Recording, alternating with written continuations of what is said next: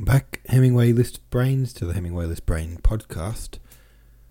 Talking about uh, Book 10, Chapter 6. What is gained from the juxtaposition of this chapter's nobility chatter about the war and the previous chapter's reality of war?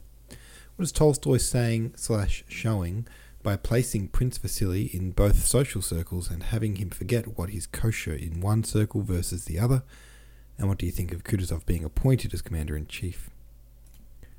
Prince Vasily still trying to, um, well, trying actually, I think is the main thing. He's trying to uh, say the right thing in the right place.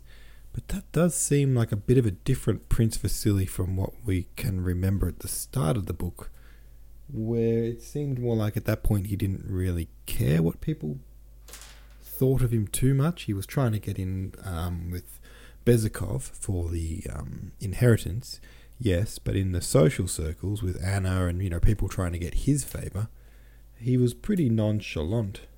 Now, uh, not so much by the looks of it. If he's you know still going to these, um, what are they called? Drawing rooms, um, salons, and yeah, trying to say the right things. What is gained from the juxtaposition um, and Kutuzov being appointed as commander in chief. Controversial move, I guess. Kutuzov has as many enemies, or as many, um, not enemies, but as many, as many um, fans as he does whatever the opposite of a fan is a hater. He's got plenty of haters, even within his own country. Twisted Every Way. I appreciate you asking this, by the way, Twisted Every Way. But Twisted Every Way says, Is anyone still reading? The last few weeks we have had so few commenters on the daily thread. I would love to hear what other people think if you are still reading along. Vasily was cracking me up. What a slime ball. Just parroting the opinion of the salon he's in and naturally can't help but screw up which side is which. Um, now, thanks for asking, by the way, if anyone's still reading. We had uh, 10 comments on today's as opposed to yesterday's chapter, which only had one comment, I'm pretty sure. So we had a few people chime in. Kara Kickass says, I'm still reading. Ripster66, I'm still reading. Acoustic Eels, still reading. And I'm up to date with the daily readings. Um, enjoying it still. We got Four Lost Souls in a Bowl, Pythagorean Bean, Wap, Wap Away. All these people chiming in to say yes, they're still reading. So thanks, guys. Appreciate the um, the comment. Ripster66 says Tolstoy started this whole book with a scene at one of these salons, and now we're back. But it feels very different now because we've seen the war up close. Watching these nobles discuss tactics and have opinions about leaders without understanding the reality of the chaos within the military is a little frustrating.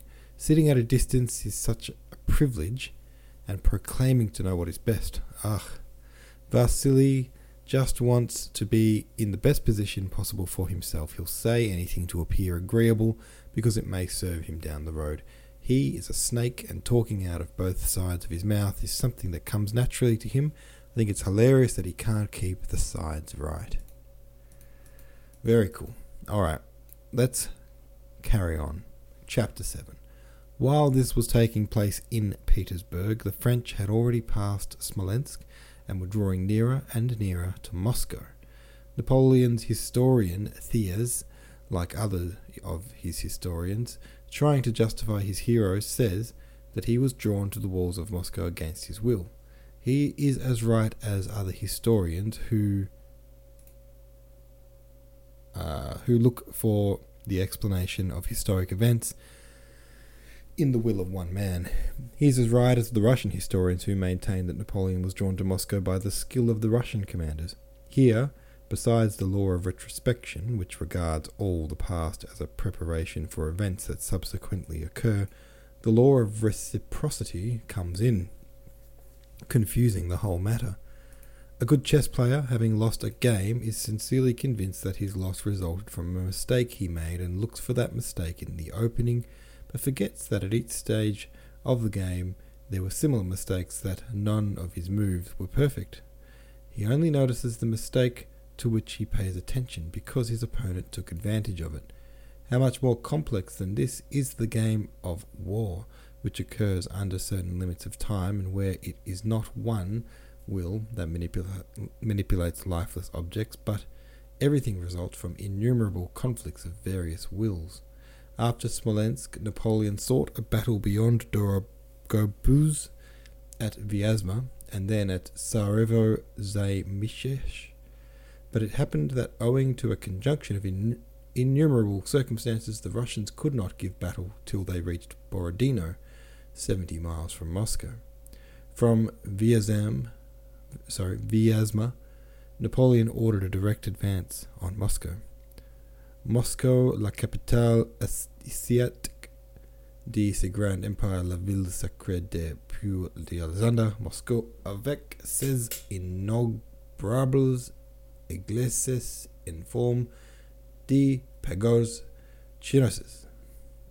Let me just read the translation of that. Moscow, the Asiatic capital of this great empire, the sacred city of Alexander's people, Moscow with its innumerable churches shaped like Chinese pagodas. This Moscow gave Napoleon's imagination no rest. On the march from Vyazma to Tsarevo Zaymyshesh, he rode his light bay bobtailed amber, ambler, accompanied by his guards, his bodyguard, his pages, and aides de camp.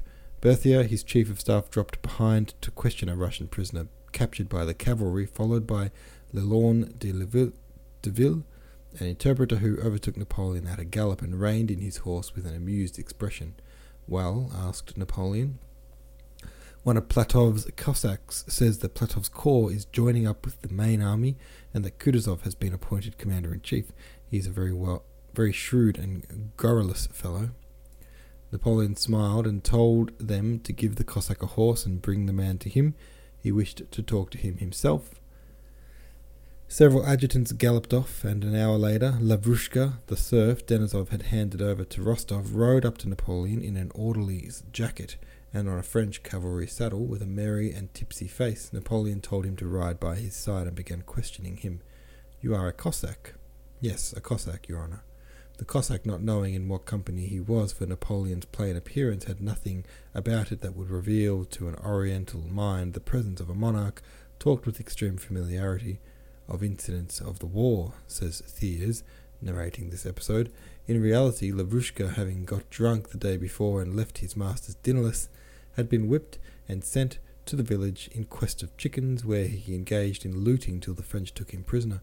Lavrushka was one of those coarse, barefaced lackeys who have seen all sorts of things, consider it necessary to do everything in a mean and cunning way, are ready to render any sort of service to their master, and are keen at guessing their master's baser impulses, especially those prompted by vanity and pettiness. Finding himself in the company of Napoleon, whose identity he had easily and surely recognized, Lavrushka was not in the least abashed, but merely did his utmost to gain his new master's favour. He knew very well that this was Napoleon, but Napoleon's presence could no more intimidate him than Rostov's or a sergeant major's with the rods would have done, for he had nothing that either the sergeant major or Napoleon could deprive him of. So he rattled on, telling all the gossip he had heard among the orderlies, much of it true. But when Napoleon asked him whether the Russians thought they would beat Bonaparte or not, Lavrushka screwed up his eyes and considered in this question he saw subtle cunning, as men of his type see cunning in everything, so he frowned and did not answer immediately. It's like this, he said, thoughtfully. If there's a battle soon, yours will win.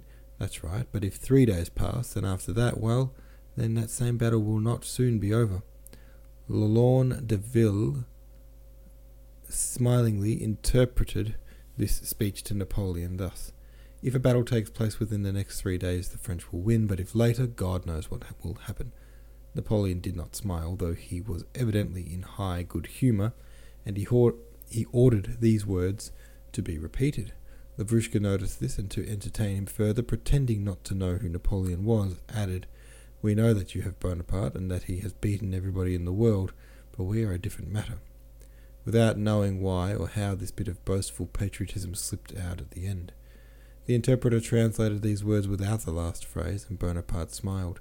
The young Cossack made his mighty interlocutor smile, says Thiers. After riding a few paces in silence, Napoleon turned to Berthier and said, with said he wished to see how the news that he was talking to the emperor himself, to that very emperor who had written his immort- immortally victorious name on the pyramids, would affect this enfant du Don, child of the Don. The fact was accordingly conveyed to Lavrushka, Lavrushka understanding that this was done to perplex him and that Napoleon expected him to be frightened to gratify his new masters, promptly pretended to be astonished and awestruck, opened his eyes wide, and assumed the expression he usually put on when take, taken to be whipped. As soon as Napoleon's interpreter had spoken, said Thiers, the Cossack, seized by amazement, did not utter another word, but rode on his eyes fixed on the conqueror whose fame had reached him across the steppes of the East. All this loquacity was suddenly arrested and replaced by a naive and silent feeling of admiration. Napoleon, after making the Cossack a present, had him had him set free like a bird restored to its native fields. Napoleon rode on, dreaming of the Moscow that so appealed to his imagination, and the bird restored to its native fields, galloped to our outposts, inventing on the way all that had not taken place, but that he meant to relate to his comrades. What had really taken place he did not wish to relate because it seemed to him not worth telling. He found the Cossacks, inquired for the regiment, operating with Platov's detachment, and by evening found his master, Nicholas, Ros- Nicholas Rostov, quartered at Yankovo, Rostov was just mounting to go for a ride round the neighbouring villages with Ilyin. He let Lavrushka have another horse and, and took him along with him. Alright, there we are. That's that chapter 4. Yeah. Have your say about it on the subreddit. Thank you for listening. I'll see you tomorrow.